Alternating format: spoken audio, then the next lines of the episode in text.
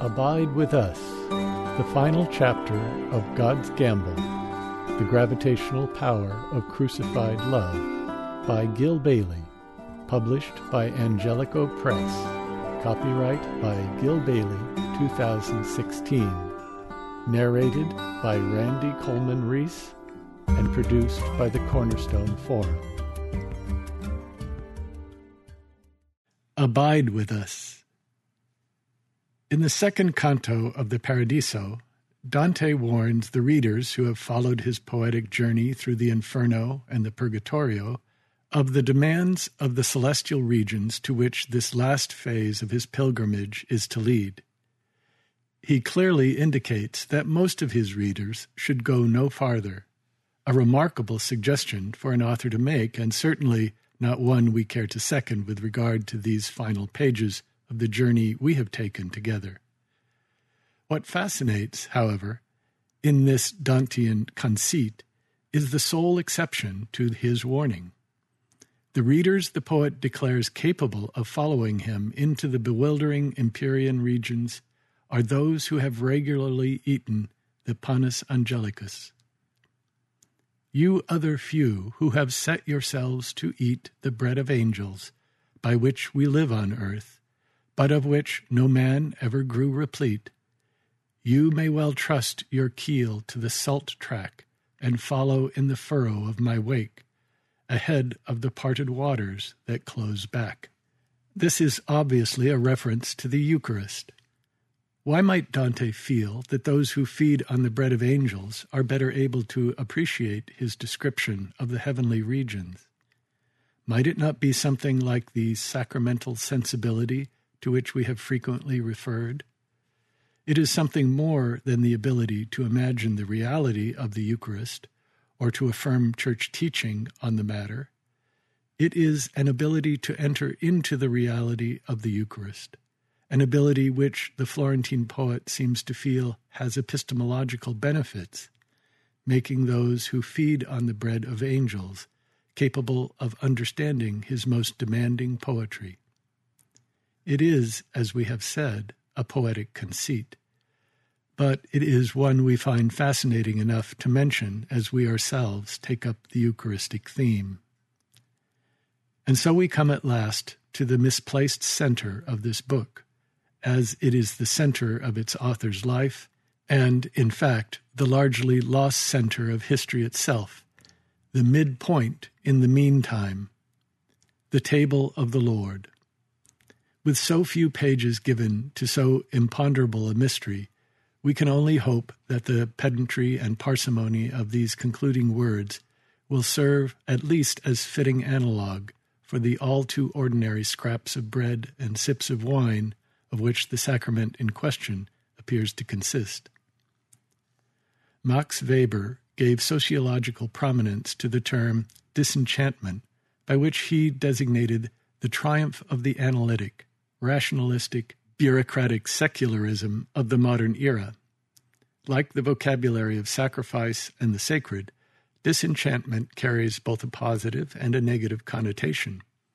It is the cure for the dreamlike and superstitious cast of mind found among primitive peoples and contemporary utopian ideologues, but it is a curse when it represents an incapacity to perceive or acknowledge the subtle realities that elude the merely practical or strictly rationalistic mind.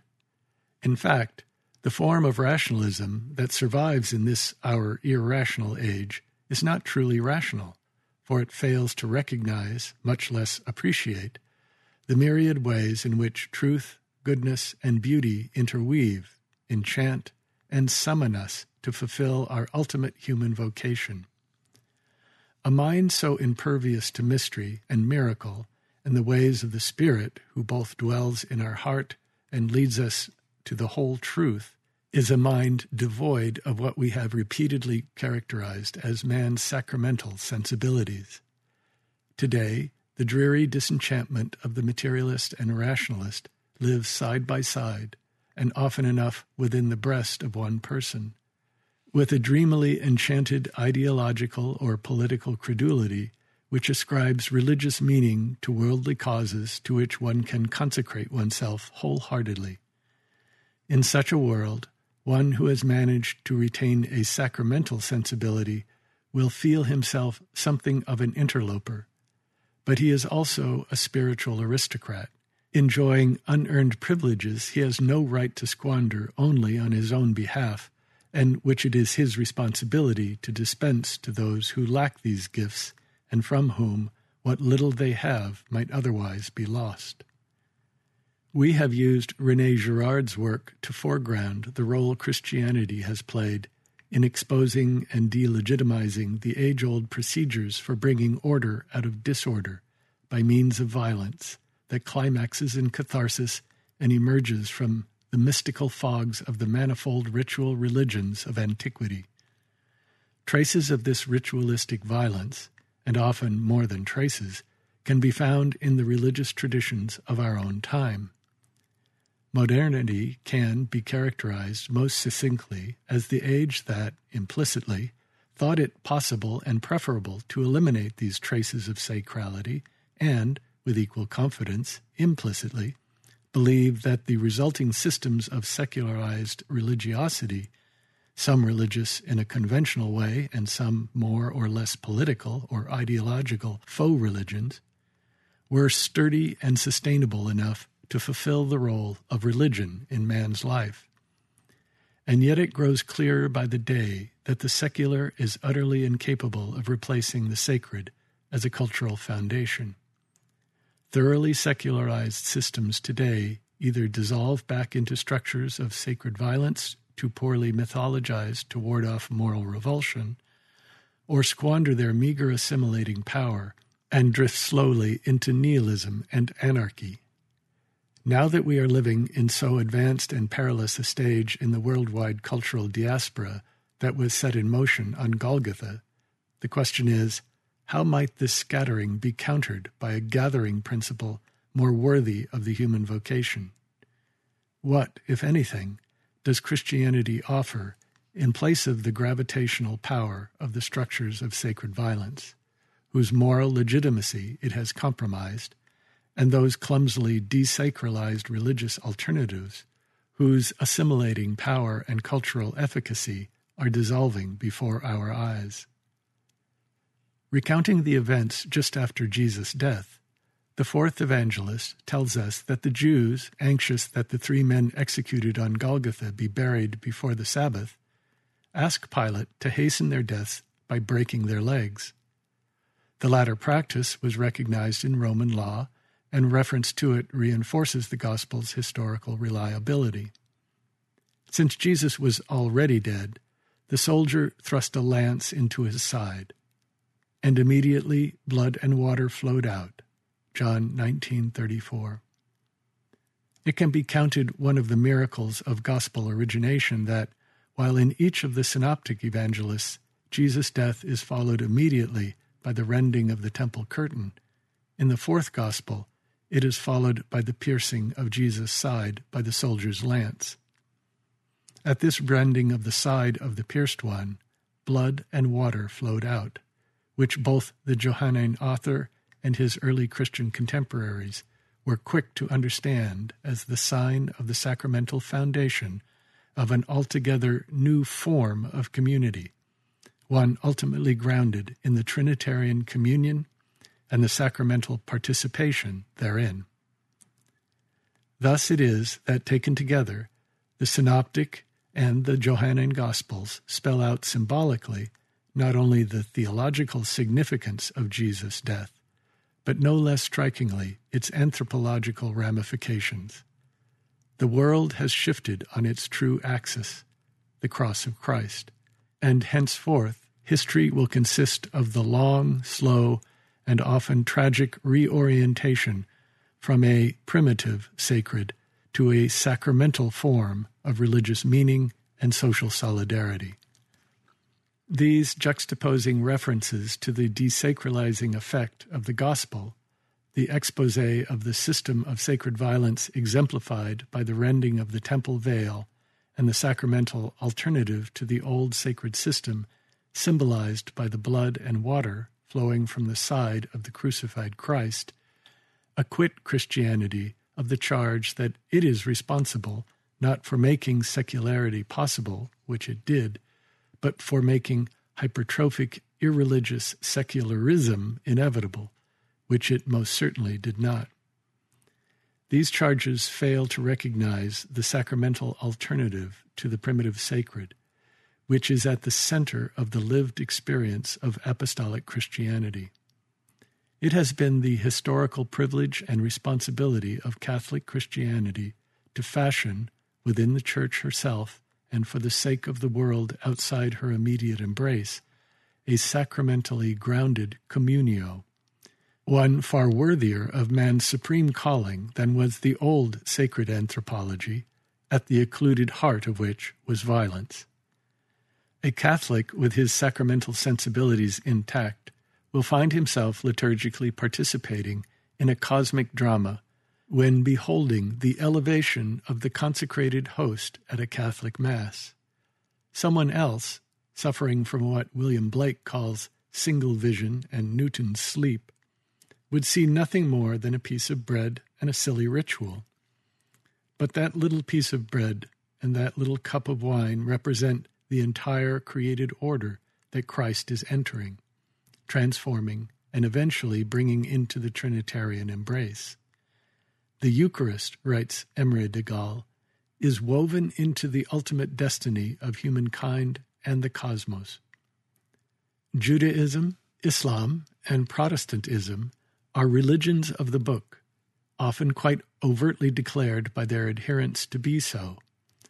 For all its dependence on scripture and written tradition, including its punctiliousness about magisterial teaching, Catholicism is not a religion of the book. Romano Guardini reminds us of this when he writes Jesus knew that he and his message were absolutely decisive, so he wished this to be carried on to all nations and even to the end of the world. Matthew 28 19 and 20. But in his comments about this continuation of his message, the concept of a book does not occur. To say that the Christian Bible was written at the table of the Lord, the Eucharistic celebration, is to speak metaphorically, but it is also to speak a truth that could hardly be better spoken. Karl Adam concurs with his contemporary. The Catholic does not come to Christ by literary channels, as by the scriptural records, but through his sacramental and personal incorporation in the living church. In due course, a book would be written and redacted for the purpose of preserving the living testimony of the apostolic generation. And the New Testament is the indispensable textual touchstone of Christian faith, an inexhaustible treasure. But it remains ancillary to the Eucharistic sacrament of Christ's abiding.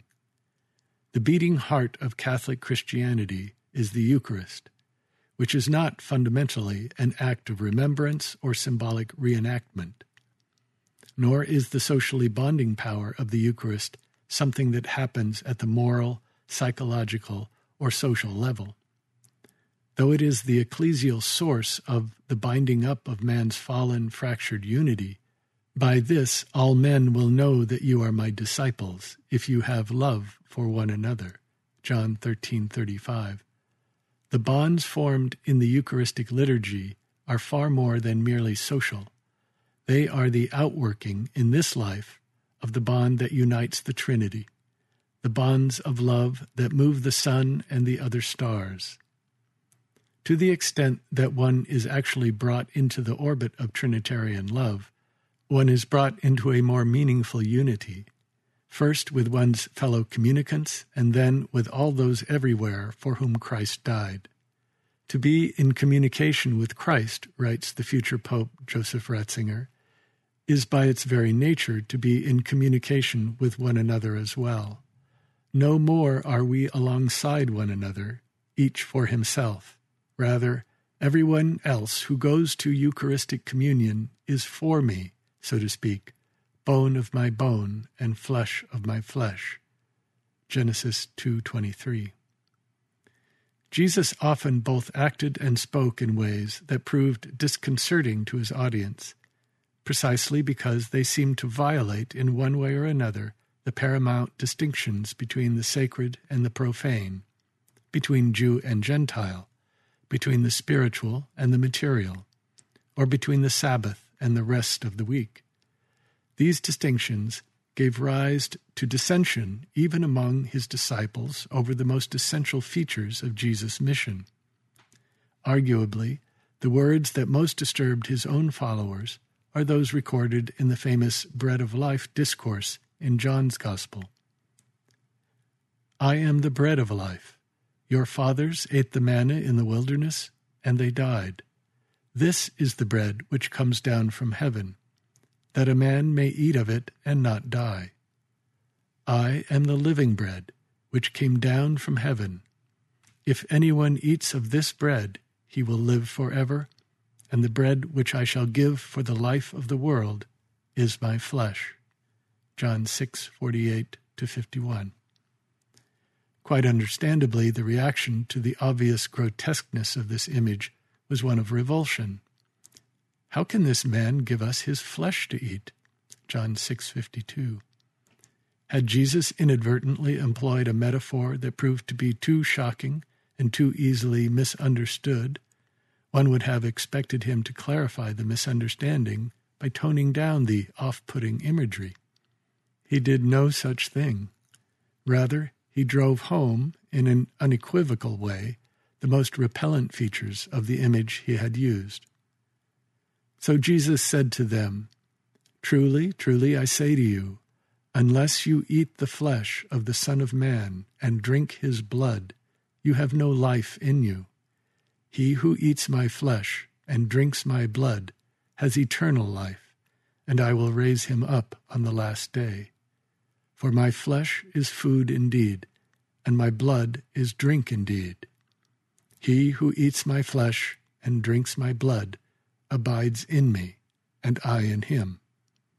John 6, 53 to 56.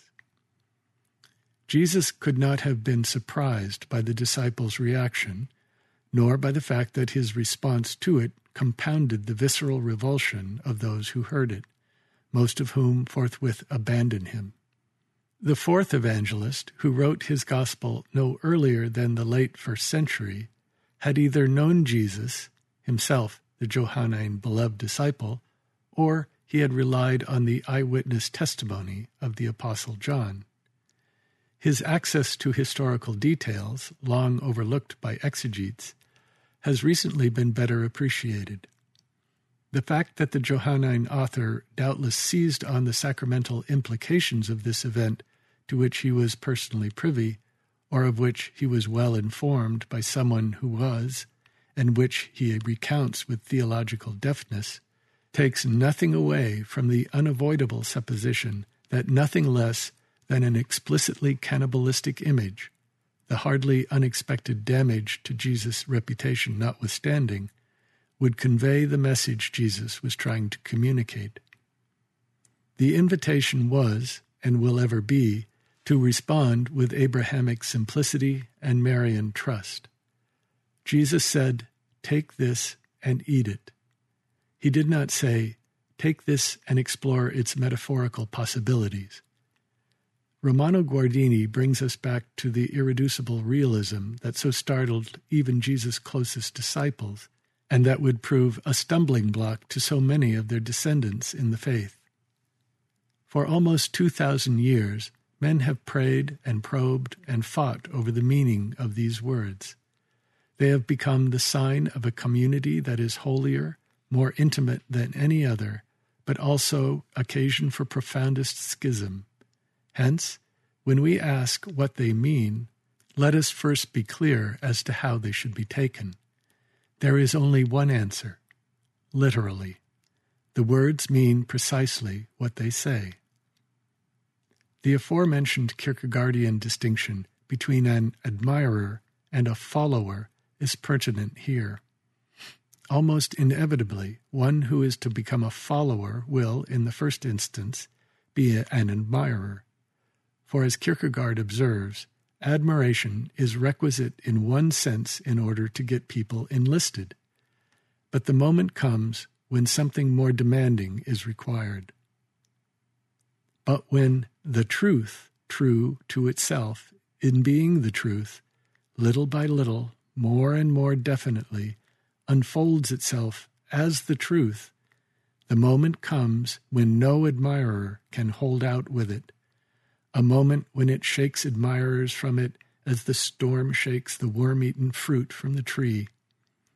And it is Christ's life precisely which has made it evident, terribly evident, what a dreadful falsehood it is to admire the truth instead of following it. A thought which, in the preposterous days of Christendom, when peace and security favor this misunderstanding, ought, if possible, to be brought to remembrance every Sunday. For when no danger is present, when there is a dead calm, when everything is favorable to Christianity, it is only too easy to mistake an admirer for a follower. And this may pass quite unobserved. The admirer may die in the illusion that the relationship he assumed was the true one.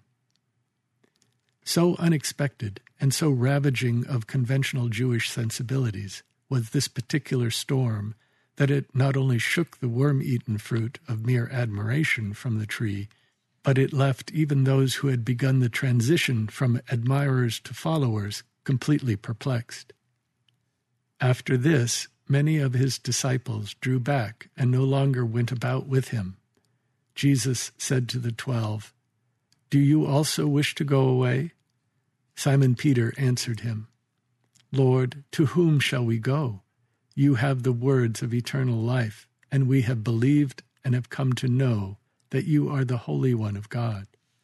John 6, 66 to 69. It was the impulsive and outspoken Peter who had the temerity to speak out when he felt the ground beneath him giving way.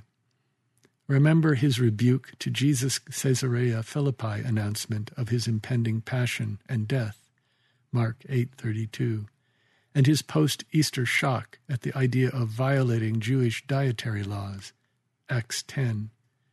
Characteristically, Peter vehemently objected to having Jesus wash his feet at the Johannine Last Supper, John 13:8. Why? Balthasar answers, because this means the collapse of the total religious order of values of the natural man. God is above, man is below. The saint is above, the sinner is below. It is not enough to accuse Peter here of obstinacy and blindness. It is the homo religiosus who speaks or shouts out of him. The answer is, If I do not wash you, you have no fellowship with me. On the one side stands the world's order of things, on the other side, fellowship with Jesus. In the famous Bread of Life discourse in John's Gospel, there is reason to assume that Jesus questioned Peter do you also wish to go away? was elicited by some indication that Peter too had found such graphically shocking imagery profoundly disturbing. By asking Peter whether he wished to abandon him, Jesus was putting into words precisely the terrible thought that Peter himself would surely have been reluctant to bring into consciousness namely, that circumstances might lead to a break with Jesus and a return to the life he had lived prior to his discipleship. What does it cost a person to utter Peter's words, Lord, to whom shall we go? You have the words of eternal life, and we have believed and have come to know that you are the Holy One of God. John 6, 68 and 69. According to Glenn W. Olsen, participation in the sacramental and ecclesial communion bequeathed to us by Christ requires the resacralization of intelligence. With neither Olsen's pithiness nor the Johannine author's economy of expression, but nonetheless quite magnificently, Romano Guardini has captured the essence of the conversion experience, the metanoia, which brings an incipient form of Christian faith to its maturity. Unconverted man lives in the visible world judging all that is or may be by tradition's experience and by the rules of logic. But when he encounters Christ, he must either accept him and his revolutionary approach to truth or lose him. If he attempts to judge also the Lord by the standards of common experience, he will soon notice that he is dealing with something outside experience. He will have to discard the norms of the past and take Christ as his new point of departure.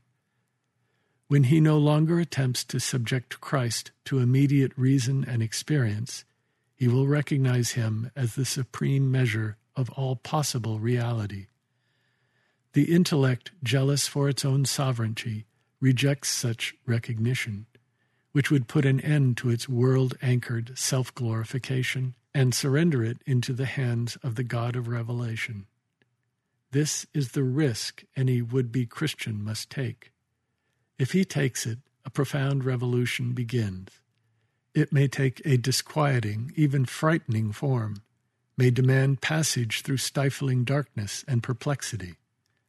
All that until now has seemed certain suddenly becomes questionable. The whole conception of reality, the whole idea of existence is turned upside down.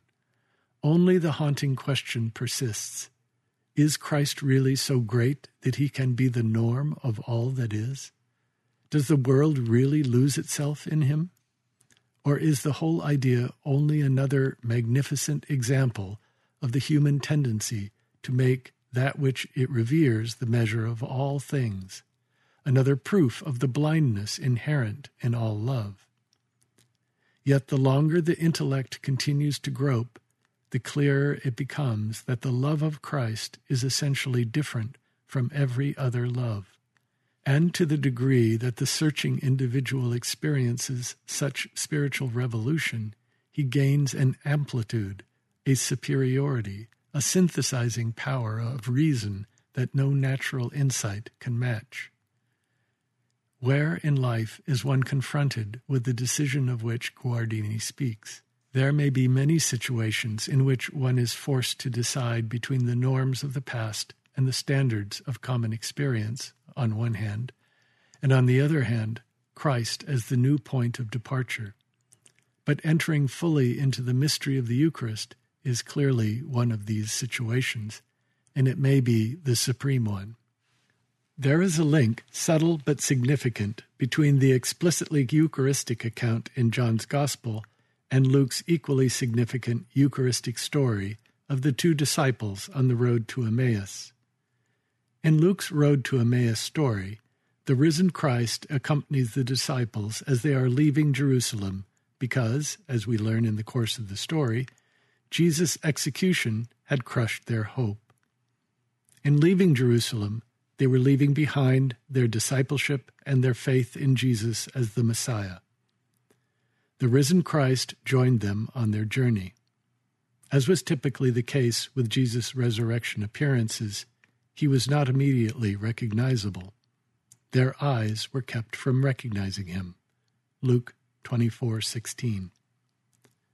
Let us pause for a moment on this prominent but puzzling aspect of the encounters between the risen Christ and his disciples. It has perhaps not received the attention it deserves, namely his unrecognizability. As we will see below, even after having seen the risen Christ on two prior occasions, the disciples on the shore of the Sea of Tiberias fail to recognize the risen Christ. This was now the third time that Jesus was revealed to the disciples after he was raised from the dead. John 21:14. After the work of Christ is finished, John 19:30, the criteria for recognizing him changes. The visual recognition had always been the weakest and most unreliable form of recognition. Once they had seen him, even his enemies and those who managed to remain indifferent toward him, how hard that must have been, were able to pick him out in a crowd. They were able to recognize him. But were they really? Of course not. After the resurrection, this weak and spiritually ineffectual form of recognition was eliminated, not for the purpose of playing cat and mouse with his disciples, but in order to bring them and us to a true recognition of Christ. Thus it was with the two disciples on the road to Emmaus. Their conversation with the stranger began with them pouring out their disappointment, telling Jesus of the rumor that women among the disciples had gone to the tomb in which the body of Jesus was laid and found it empty. And he said to them, O foolish men, and slow of heart to believe all that the prophets have spoken.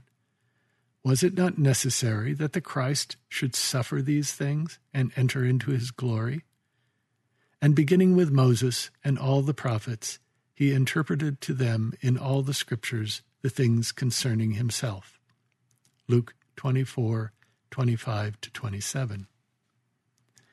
In these three verses, we have a synopsis of what took place among the disciples of Jesus in the first few decades following the Passion, Resurrection, Ascension, and Pentecost. These seminal Christian events were utterly unique and unexpected even to those who were closest to Jesus prior to his passion.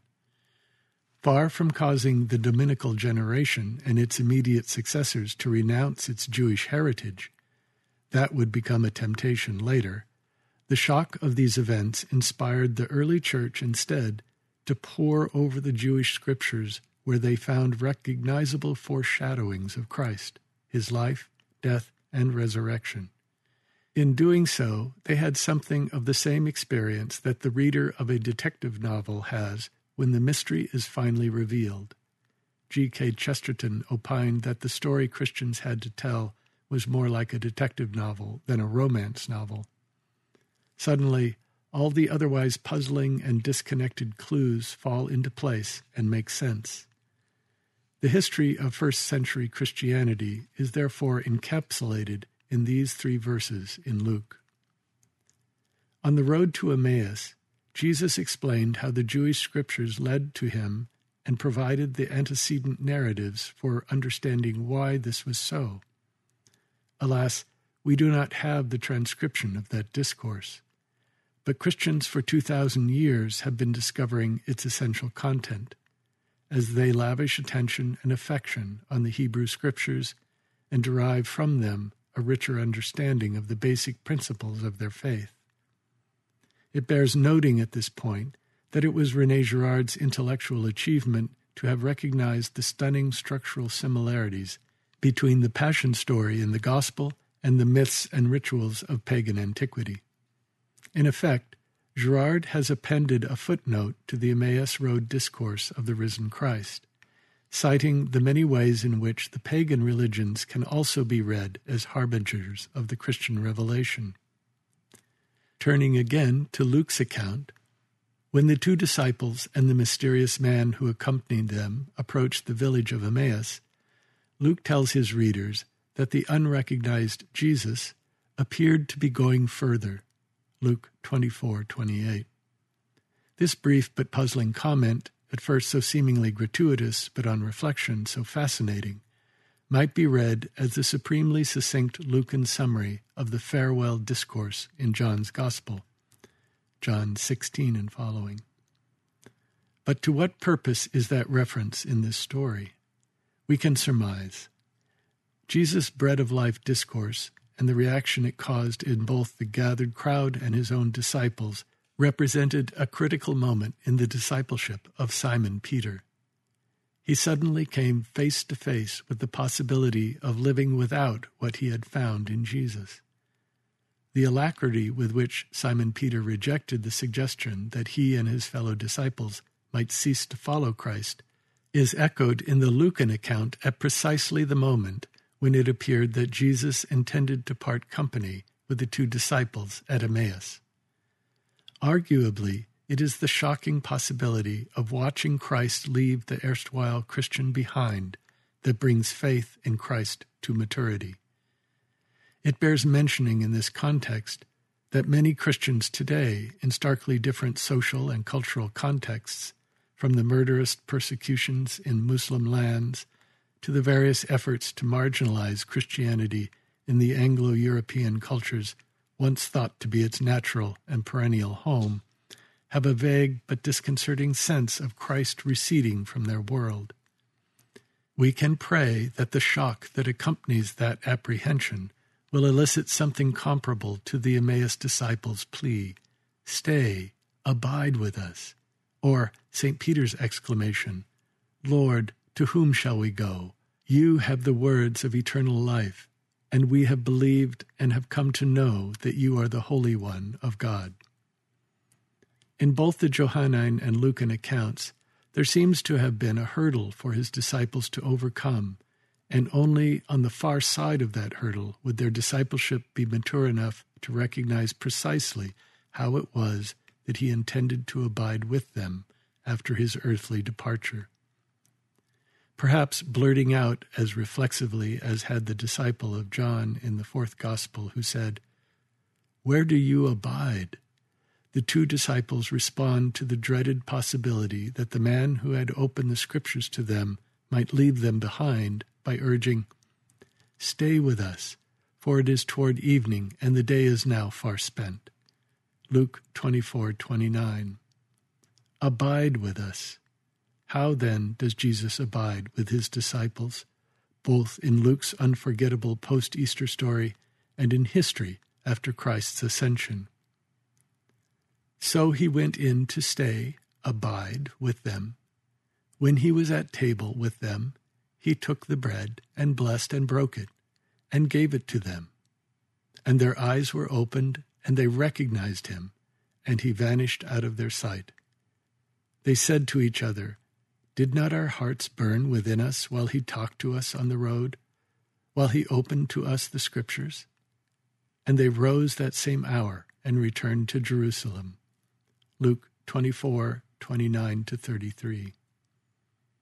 In the Greek of Luke's Gospel, the verb for rising, they rose that same hour, is the same word used to speak of the rising of Christ from the tomb. The risen Christ was gone, but departed in such a way as to remain not merely in the memory, but in the hearts and minds of those whose existence he had assimilated to himself, precisely in the Eucharistic sharing of himself. This absence knows itself to be henceforth indwelt by a presence, as Louis Marie Chauvet puts it. He who rose from the tomb has departed, but only after depositing himself within the community of his disciples, and thereby empowering them to rise and return to the work of announcing the good news of the gospel. Just as the flight from Jerusalem which had become a dangerous place for the followers of Jesus, represented the initial decision by the two disciples to put their lives back together in the aftermath of their disappointment. So the abrupt return to Jerusalem that same hour represents Christian discipleship fully fledged and emboldened by the encounter with Jesus in the breaking of the bread, his chosen way of abiding with his disciples. This dramatic climax can and should be seen as Jesus' answer to the invitation to abide with us. The Eucharist and the larger sacramental economy by which the ecclesial anthropology is fleshed out and inculcated is precisely his way of abiding with us. Upon their return to Jerusalem, the Emmaus Road disciples found the eleven apostles gathered, to whom they recounted their experience and from whom they learned that the risen Lord had appeared to Simon Peter. As they were exchanging these accounts, Jesus himself stood among them. But they were startled and frightened, and supposed that they saw a spirit. And he said to them, Why are you troubled, and why do questionings rise in your hearts? See my hands and my feet, that it is I myself. Handle me and see for spirit has not flesh and bones, as you see that I have. And while they still disbelieved for joy and wondered, he said to them, Have you anything here to eat? They gave him a piece of broiled fish, and he took it and ate before them. Luke 24, 36 to 43. When we say that Christ abides sacramentally with the church, the verb seems too strong to some, and the adverb seems too weak to others to justify what has been the Eucharistic experience of Catholic Christians since the Emmaus meal. the sharing of the broiled fish in the Jerusalem gathering of the eleven, and the breakfast on the shore of the Sea of Tiberias. This central sacrament of the Church cannot be adequately understood solely as a meal, but the role of meals, most especially in the resurrection appearances, quite obviously was intended, by Christ and the evangelists, to throw light back on the sacramental gathering and sharing in which Christ abides with his people after the ascension. The material evidence for the Eucharistic presence of Christ is a good deal less compelling than were his post Easter appearances, but it must be borne in mind that the appearance of the risen Lord left a remarkable degree of doubt even in those whose faith in the resurrection would eventually grow strong enough to withstand persecution and martyrdom. The historical reliability of the resurrection appearances is significantly bolstered by the persistent suggestion that the risen body of Christ was insufficiently dispositive. Questions lingered. It is important to note that in the risen Lord's attempt to convince the disciples that he was in reality standing in their midst, abiding with them, what we might call his last resort was to share a meal with them the Eucharistic implications of which must not be overlooked. It was with gestures conspicuously reminiscent of the supper he shared with them the night before his passion that the risen Christ made himself known to disciples who lacked the sensorium for recognizing him in a more straightforward way. Jesus said to them, Come and have breakfast. Now none of the disciples dared ask him, Who are you? They knew it was the Lord. John 21:12. How did they know? This verse captures both the difficulty the disciples had in recognizing the risen Christ by his physical appearance alone, and how readily this perplexity was remedied by Jesus' invitation to share a meal. This same matrix of confusion and clarity lives on in the body of Christ in history, the Church. She rarely, if ever, seems worthy of such a lofty title, and those who have come to recognize how apposite that title is are those who have discovered this truth within the orbit of the Eucharist. Our world is becoming a spiritual desert, but there is an oasis hiding in plain sight, writes Bevil Bramwell, OMI. In a society with almost no formal moments that stand apart from the jeans and track shoes culture, liturgy is the last bastion of the authentic meaning of human posture and gesture, speaking and silence. It should be where we recover the core meaning of life again. We can learn how to stand respectfully, to kneel devoutly, to put our heart and soul into our words, to be silent and open our hearts to what we are hearing and seeing, and how to dress to show that we are genuinely conscious of who is with us. Most important, liturgies remind us of our part in the salvation that is always unfolding inside us and around us. We participate, and, for a short while, we know what is truly important. We see with the light of grace where we fit into the great drama. He who wrote not a word, except in the dust at the scene of the imminent stoning of the adulterous woman, and who made not the slightest effort to codify his instructions to his disciples, is not likely to have chosen to reach those future disciples of his down through the ages with a book. When he used words in healing and forgiving those who came to him, he used them as he used other gestures, sacramentally, not pedagogically. He was himself the source of healing, forgiveness, and grace. Nor would he rely on words alone, or even on words primarily, to heal, forgive, and bestow grace on the generations to come after him, for whom he was as solicitous as he was for those who stood in his presence. As Dennis Farkasfalvy, O Cistercian, has written, the Eucharist is the context in which, history does not undergo a rigor mortis by becoming both stiff and irrelevant, hopelessly and irredeemably glued to long past events and states of mind. Instead, in this medium of the Church's continued sacramental practice, Jesus' universal mission, Matthew 28 16 to 20, successfully extends the chain of the gospel episodes so as to reach all times and all places and make his journey transcend the limits of history without rendering it ahistorical.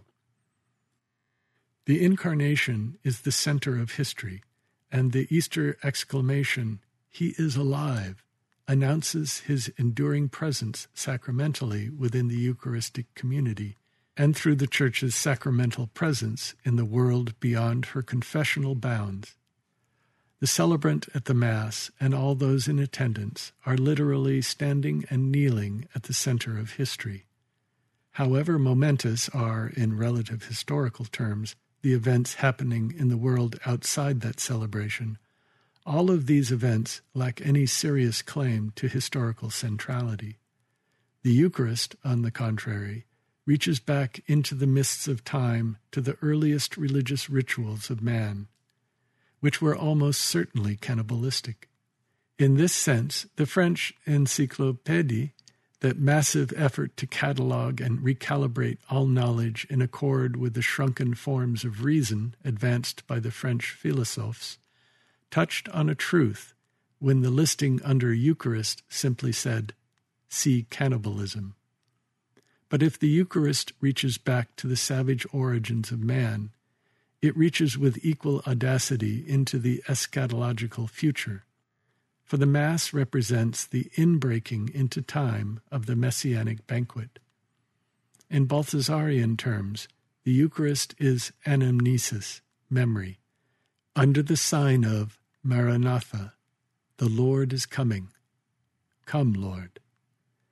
Those who might otherwise be lost without a story, lost in the cosmos, as the novelist Walker Percy put it, can find both that story and the invitation to participate personally in it at the Eucharistic altar.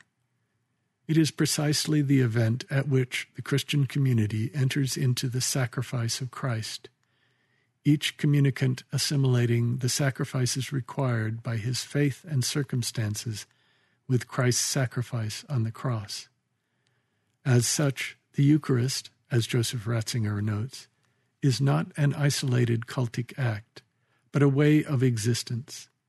His predecessor on the of Peter concurred, for instance, in this passage from John Paul II's 2004 apostolic letter, Mane nobiscum Domine, Stay with us, Lord.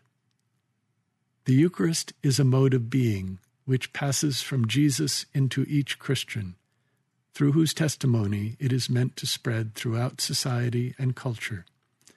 For this to happen, each member of the faithful must assimilate, through personal and communal meditation, the values which the Eucharist expresses, the attitudes it inspires, the resolutions to which it gives rise. We earlier spoke of the unique role that Jesus' mother played in the Incarnation, providing the unreserved yes to God's redemptive will, unencumbered by the preoccupation with self that is rooted in sin. Mary's pure consent comes into the drama of salvation once again, and even more elusively and perhaps decisively at the cross. Before turning to a few reflections on the abiding presence of Christ in the Eucharistic communion of the Church, therefore, we will pause to reflect on Mary's consent at the foot of the cross. We begin with an insight for which Balthasar credits Adrienne von Speyr concerning the roles played in the New Testament by three women Mary of Nazareth, Mary of Bethany, and Mary of Magdala. The mystery of the three Marys would thus consist, according to Adrienne von Speyr, in giving ecclesial consent to the fundamental articulations of the Christ event incarnation, passion, resurrection. Christ, in his incarnation, did not wish at any moment to act alone, without the accompaniment of his church. An isolated man has never existed. He was unthinkable it is not good, said God of this unhappy Adam in the midst of paradise, that the man should be alone. Genesis 2:18. Jesus interpreted Mary of Bethany's anointing as preparation for this death and burial, which von Speyr in turn interprets as her consent to Jesus' passion. On Easter morning, Mary Magdala, in von Speyr's reading, does not cling to the risen Jesus, consenting to his eventual withdrawal from his earthly presence. In each case, Jesus is accompanied precisely during his necessary withdrawal from worldly companionship. Framed by the gestures of Mary of Bethany and Mary Magdala, is the most essential act of accompaniment and consent, that of Mary, the mother of the Lord. The incarnation awaited the pure yes uttered by Mary of Nazareth at the conception of Jesus. But this same woman would be asked to utter an unfathomable and unspeakable yes at the foot of the cross. In our chapter on Hominization and the origin of culture, we dilated at some length on the nature of the catharsis that was key to Aboriginal cultural formation and on how dependent a cathartic climax was on an entirely subliminal trace of moral remorse. Thanks to Girard's work, we know that the crucifixion reveals and reverses things hidden since the foundation of the world.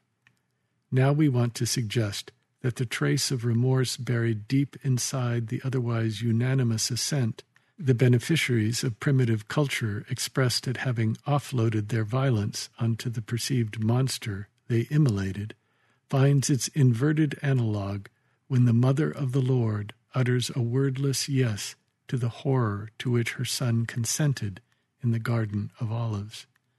This assent, wrenched from the heart of the Mother of Sorrows at the depth of her anguish, is the history altering and world redeeming inversion of the faint trace of moral compunction that, as we have argued above, was the secret key to the inauguration of fallen human culture and to its hidden Christological structure.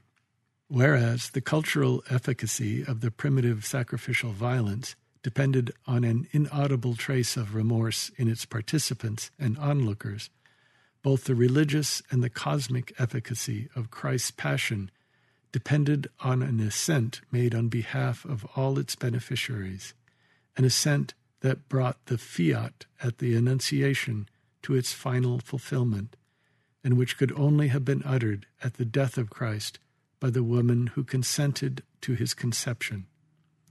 Just as only the new Adam, ontologically innocent, could have broken the mesmerizing power of the system of sacred violence, so only the new Eve, immune by her privileged status to what must have been a deafening mimetic vortex of taunts and tears, could have kept even these most wretched things in her heart.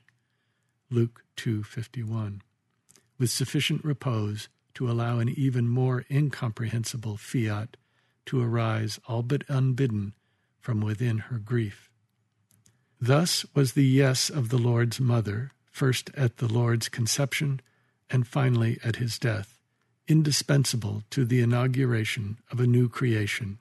In this her soul piercing final fiat, she merged her own final surrender of corporality with that of her Son rendering her subsequent bodily expiration a fait accompli, remembered thereafter by the faithful as her dormition. All this pertains to these our final concerns, inasmuch as something analogous to Mary's yes at the foot of the cross is asked of each participant present at Christ's Eucharistically contemporaneous passion. This consent is what draws the participant into the heart of the ongoing drama of redemption, and it constitutes a yes, not only to the suffering and death of Christ, but a willingness to be assimilated to Christ's sacrifice for the sake of others. Writes Balthasar, just as every one of the baptized enters into the death of Christ, so every one does likewise who assists at the Eucharistic celebration by being prepared to offer himself together with Christ in the church's gifts of bread and wine at the offertory. If he is prepared to surrender, to sacrifice his most precious possession, his Lord and Saviour, for the salvation of the world, how much more his own self, which is as nothing in comparison. Meum ac vestrum sacrificium, my sacrifice and yours, says the priest. She who puts up no resistance embodies the promise that we who resist are nonetheless capable, in this life and the next, of following her example. The school par excellence, where this yes is learned and practiced, is the Eucharist. For the disposition proper to the reception of the Eucharist is that of Mary's fiat, consenting to receive Christ with complete equanimity both from the hands of the Eucharistic minister and from within the unknowable and unmanipulated events of one's life. Writes Balthasar, We do not know whether Mary ever communicated at a celebration of the Eucharist, but she knows better than any saint or sinner what it means perfectly to receive the Son into oneself.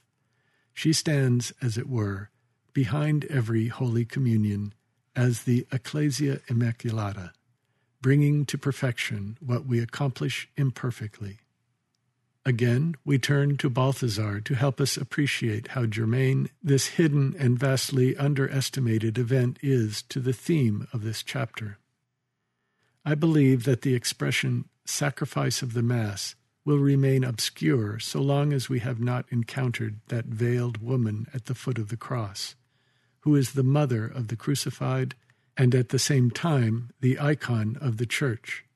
She is present at the self gift of the Son, not able to intervene, but she is far from passive. A superhuman action is asked of her. Consent to the sacrifice of this man who is the Son of God, but also her own Son. She would prefer a thousand times over to be tortured in his place. But this is not what is demanded of her. She has only to consent to it. Mary's yes at the foot of the cross and our joining in that yes as we receive the Eucharistic body of Christ is what warrants, in Balthasar's view, the appellation sacrifice of the Mass. In it, we perform the act immortalized by Michelangelo in his Pietà. In consenting to her son's passion, Mary entered into his death so completely that her own bodily death was incorporated into it, giving us yet another trace of the mystery of her deathless death. So, too, are we invited in the act of consenting to Christ's death, as enacted in the Eucharist, to assimilate our death to his. While we cannot do so as thoroughly as could one who was exempt from sin, we can consent in such a way that we might be capable of saying with St. Paul, If we have died with Christ, we believe that we shall also live with him. Romans 6 8. This Eucharistic consent to Christ's death on the cross, which is at the same time our consent to conjoin our own death with his, is the consent to martyrdom regardless of whether the executioner, in our case, is a worldly enemy of Christ and his church, or, in most cases, simply the blind force of nature that rends from us our bodily life. To join in Mary's yes at the foot of the cross is to declare oneself ready to undergo the cross of Christ in whatever form one's faith and circumstances might require. To say yes to that daunting possibility is not to know for certain that one possesses the capacity to carry through with that pledge. For the capacity to do so requires grace over which we have no control. What we do have is the assurance that where sin or evil or hardship or persecution abound, grace superabounds. That is all we need to know in order to commit with our feeble will to endure the cross of Christ in whatever form it might take in our own lives. And the premier place where the decision to do so is made is at the Eucharistic table of the Lord. To the extent that they are able to enter more fully into the paschal mystery, the participants in the sacrifice of the Mass will be drawn into the Passion of Mary, experiencing in some small way not the Aristotelian terror tinged ever so slightly with pity, but the inverted analog toward which it was ordered and in which it was finally consummated.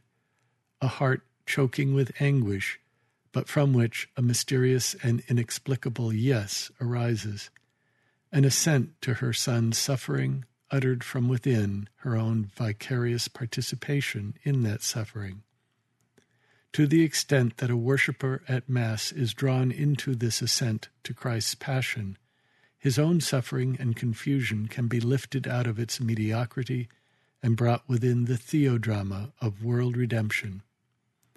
Adrienne von Speyr, a woman who knew great suffering, has given us a glimpse of this mystery. We must not fear this and let ourselves take back, in the night of suffering, the joy underlying this being allowed to suffer with Christ. The joy may have been sent as a deposit. It may have become insensible. It must above all be there, even in the most profound suffering, as grateful joy that we know to be so profoundly anchored in the Lord that it does not disappear even when our whole capacity for feeling is required by the suffering. If the worshippers at the sacrifice of the Mass are only very remotely able to share in this Marian participation in the Passion, they can at least aspire to it and pray for the grace to enter ever more fully into this salvific mystery. Neither sinner nor saint is capable in this life of properly receiving the full measure of grace that accompanies the reception of the Eucharistic body and blood of Christ. Had such a Eucharistic communicant been on his deathbed, or faced with a comparable threat to his existence, he would almost certainly have been more open to the grace of the Eucharist.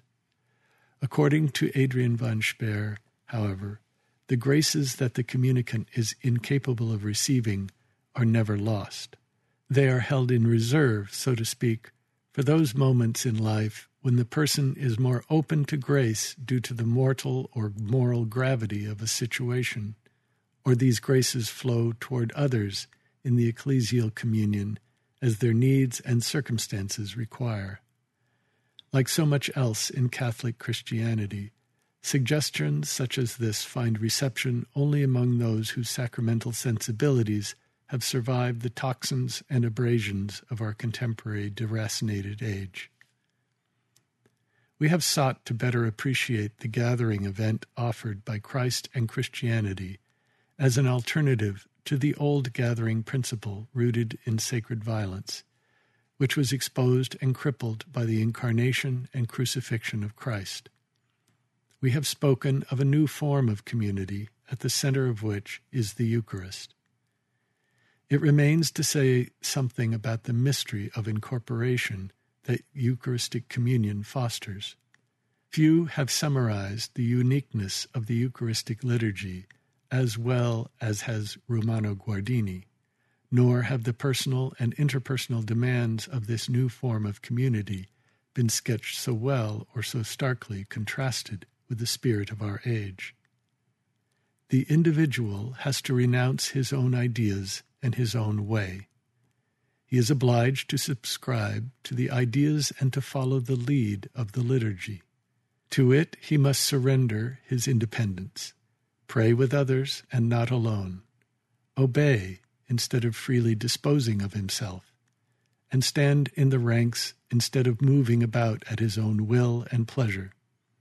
He must shake off the narrow trammels of his own thought and make his own a far more comprehensive world of ideas. He must go beyond his little personal aims and adopt the educative purpose of the great fellowship of the liturgy. The God who chose history's forgotten people as his own, and who came into the world in obscurity and ignominy, and who thereafter inserts himself into human history by way of a church as outwardly motley as a Bethlehem cowshed, and inwardly magnificent as a Marian fiat, today enters the rag and bone shop of the heart as a little piece of bread. Could the good news get any better than this? Is there any form of transmission more egalitarian than this? Could anything resist the speculative takeover or Gnostic dissolution of Christian realism more triumphantly than this? To put it more indecorously still, could Christ have offered us a more idiot proof access to himself than by entering our souls by way of our bodies in what outwardly appears to be but a little piece of bread and a sip of wine? So simple and inauspicious is the gift, in fact, that it is often received more readily by the humble and the unlearned than by the worldly wise sophisticates. We cannot resist punctuating this last remark with a marvelous passage from a 1955 letter by Flannery O'Connor. I was once, five or six years ago, taken by some friends to have dinner with Mary McCarthy and her husband, Mr. Broadwater. She just wrote that book, A Charmed Life. She departed the church at the age of 15 and is a big intellectual. We went at eight to one. I hadn't opened my mouth once, there being nothing for me in such company to say. The people who took me were Robert Lowell and his now wife Elizabeth Hardwick. Having me there was like having a dog present who had been trained to say a few words, but overcome with inadequacy had forgotten them. Well, toward morning the conversation turned on the Eucharist, which I, being the Catholic, was obviously supposed to defend. Mrs. Broadwater said when she was a child and received the host, she thought of it as the Holy Ghost, he being the most portable person of the Trinity. Now she thought of it as a symbol and implied that it was a pretty good one. I then said, in a very shaky voice, well, if it's a symbol, to hell with it. That was all the defense I was capable of, but I realize now that this is all I will ever be able to say about it, outside of a story, except that it is the center of existence for me. All the rest of life is expendable. In David Samuels' The New York Times Magazine article, with which we began, Mr. Samuels lamented that the old rules no longer apply, and that coherent narratives, the stories that tell us who we are and where we are going, are getting harder and harder to find. In the midst of this cacophony of ad hoc and incoherent stories, Flannery O'Connor, her sacramental sensibilities as acute as anyone of her generation, told her readers parables suffused with intimations of the larger story about who we are and where we are going. Moreover, she tells us, in the wry letter to a friend quoted above, where to look for the source of her remarkable storytelling genius. It was the Eucharist, which itself remained so ineffable a mystery that its deeper meaning could only be coaxed out in narratives, many of which seem to have nothing whatsoever to do with it. The ever contemporaneous story, relived at each celebration of the Lord's Supper in the upper room and death on Golgotha, is the narrative Rosetta Stone for deciphering the meaning of reality itself, the human vocation as such, and the nature and purpose of human history. It is the dramaturgical equivalent of the wardrobe in C.S. Lewis' Narnia Chronicles. It is where all the truly exciting adventures begin. One of the epigraphs with which this book began was taken from a 1953 book by Jean Danielou. Nothing is more fitting as an epilogue than another passage from that book. All the more so inasmuch as the title of that book was The Lord of History. At the time the book was written, of course, the vexing challenge to Christianity and to the civilization underwritten by Christian faith came from Marxism. Danielou's answer to that challenge, however, was the perennial Christian one the renewal of faith in the sacramental life of the Church, the source and summit of which is the Eucharist. For Christians, the structure of history is complete, and its decisive event, instead of coming last, occupies the central position. Nothing can ultimately go wrong, but this does not mean that we have no more to do. After the central decisive event, The task remains of ensuring that all men come into effective possession of the gift once secured in principle for all mankind. Sacred history is thus also the history of our own time. In this later current period of time, the outstanding events are those of the sacramental life. This is something vastly more important than the achievements of modern thought or the discoveries of science or victorious wars, or successful revolutions, all of which things make up the tissue of recorded history, but leave no trace at the deeper levels where real history is enacted. This concludes Abide with Us. Thank you for listening to this excerpt from the audiobook version of Gil Bailie's 2016 book, God's Gamble The Gravitational Power of Crucified Love, to be available in late 2022 on Audible. To learn more about Mr. Bailie's work and the work of the Cornerstone Forum, please visit our website at cornerstoneforum.org. That's Cornerstone Forum, all one word, dot O-R-G. If you find our work of value, we encourage you to support our efforts as we depend on the generosity of our friends to continue our work. Thank you.